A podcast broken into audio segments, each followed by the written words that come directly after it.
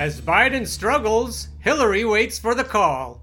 This article from The Hill is by Liz Peek. I want to warn you that she is a conservative Democrat. She's a Wall Street puppet. And yet, on many of the things that she says in this article, she's right on the money. That was a dad joke. On the money. Hillary Clinton continues to hover in the wings, ready to step forward should Joe Biden fail. Don't look now, but Joe is failing. Not only has his campaign been rocked by sexual assault allegations from one time staffer Tara Reade, but the public is beginning to give up on the former vice president. A new Emerson College poll showed 57% of likely voters think President Trump will win re election in November. Remember, establishment Democrats put forward Uncle Joe because he was the safe candidate, bound to defeat Trump. Oops. That's not the only problem that crops up in the Emerson poll. It also shows Trump supporters 19 points more enthusiastic about their candidate than Biden supporters. That enthusiasm gap will drive turnout this fall. With Democrats dependent on young people and minorities, both typically less reliable voters, that lack of excitement for the candidate could be a big problem. Also, less than gung ho about Biden is predictably Bernie Sanders' army.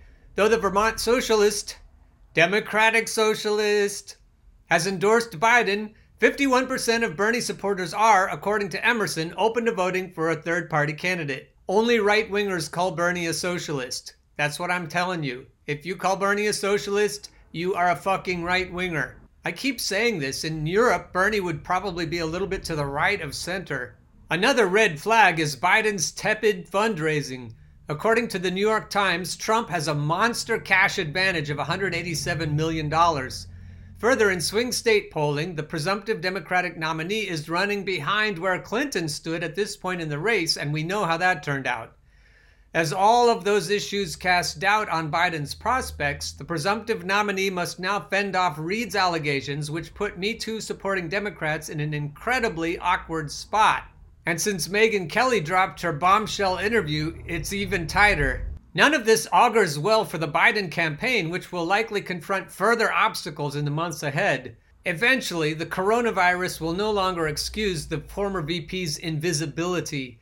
He will have to engage in the kind of give and take that often shows him getting befuddled, including real, not scripted, town halls and interviews. At that point, the public will see what numerous Democrats have noted sotto voce Obama's former wingman is struggling with some cognitive decline. We really cannot elect a president who mixes up his sister with his wife or who collapses in mid sentence, unsure of where he's going next. Democrats' obstacle to pushing Biden aside is Sanders. The independent Vermont senator was the runner up in the primaries and continues to hold on to his delegates. Newsflash, folks! Sanders was not the runner up because the primaries are not over yet! Democratic leaders do not want to see Sanders resurgent. They are convinced he is unelectable. No, no, no, no, no, no. They don't want to see Sanders resurgent because they're convinced he is electable and they cannot have him. She's so honest up until this point. No, Bernie is the one they have to stop at any cost. But they also know that if they move to replace Biden at the top of the ticket and don't elevate Sanders, the Bernie bros would revolt. Bernie or bust! Enough is enough! Indeed, it seems clear that party officials are so worried Sanders might stage another run that they canceled the 224 delegate rich New York state primary. They claimed the vote would have been dangerous in the epicenter of COVID 19, but since they still plan to host a primary for state and local officials, that excuse seems weak. But thanks to Andrew Yang, it looks as though the New York primary is back on, although they have appealed that federal court ruling. We all know that Andrew Cuomo was behind that, trying to protect the incumbent Democrats from insurgent populists. So, yes, that excuse seems weak. As the primaries roll forward, especially with officials' thumbs on the scales, Biden will almost certainly win the candidacy. In the absence of a brokered convention, how could Democrats replace their standard bearer? Now, here's where things get really weird because she's already said that the Bernie bros won't allow anyone else but Bernie to replace Biden. Does she think that the Bernie bros are going to accept? Oh, I'm getting ahead of myself.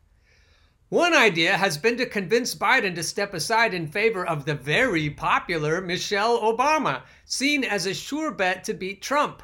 So far, though, the former First Lady has reportedly rebuffed all invitations to enter the fray. The Hill Rising recently was speaking about Michelle Obama and they were chiding her for vote shaming. Apparently, Michelle was frustrated that the voters rejected Hillary.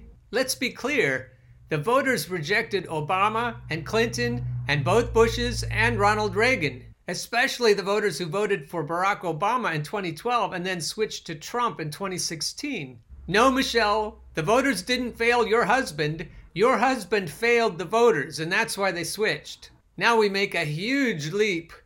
That leaves Clinton. If Michelle Obama won't do it, that leaves Hillary fucking Clinton. Biden could choose Clinton as his running mate and then step down before the election and allow Hillary to run in his place.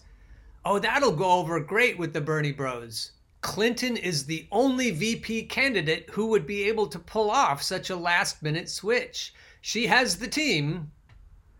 Oh, yes, she has the team. The resources. Oh, yeah, she has the resources. And the experience to be the nominee. Senator Amy Klobuchar, former Georgia State Representative Stacey Abrams, and Senator Kamala Harris do not. I don't know, if Barack Obama puts his weight behind anybody, they seem to be able to rise up pretty quickly. Clinton is ready and eager. Oh my, yes.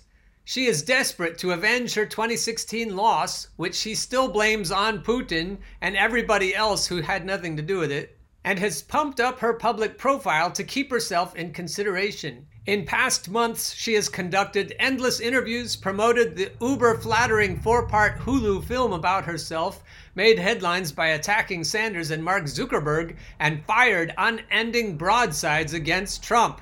Firing unending broadsides against Trump seems to be the best thing that the Democrats think they ought to be able to do. Most recently, she joined Vice President Biden in a town hall devoted to women's issues, during which she effusively endorsed her longtime colleague. She reminisced about their time together in the Obama administration and on Epstein's plane. Oh, no, we didn't talk about that. Talked about their mutual love of Scranton, Pennsylvania, where her father grew up, and recalled meetings in the Situation Room. In fact, Clinton talked so much about their shared history that it was easy to forget that she was endorsing Biden. It almost sounded as though she was touting her own resume instead. Oh, that's hard to imagine. Couldn't be that. How would Hillary stack up as a nominee this time around? She certainly looks stronger and more fired up than Biden. She has the energy he lacks. She has a bigger following on social media, and she has a large devoted following who, like Hillary, still cannot believe she lost in 2016. She could count on former President Obama to campaign for her, as Biden can, and she would have her ever popular husband Bill helping out.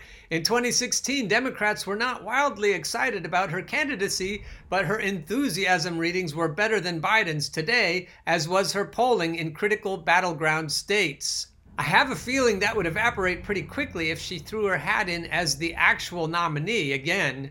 Hillary is hideously polarizing, but she would be a more forceful nominee than Biden, has enormous name recognition, and perhaps most important, can begin and end a sentence without major detours, and she has not been credibly accused of sexual assault. Hillary may be the Democrats' nominee of last resort. You know she wants it.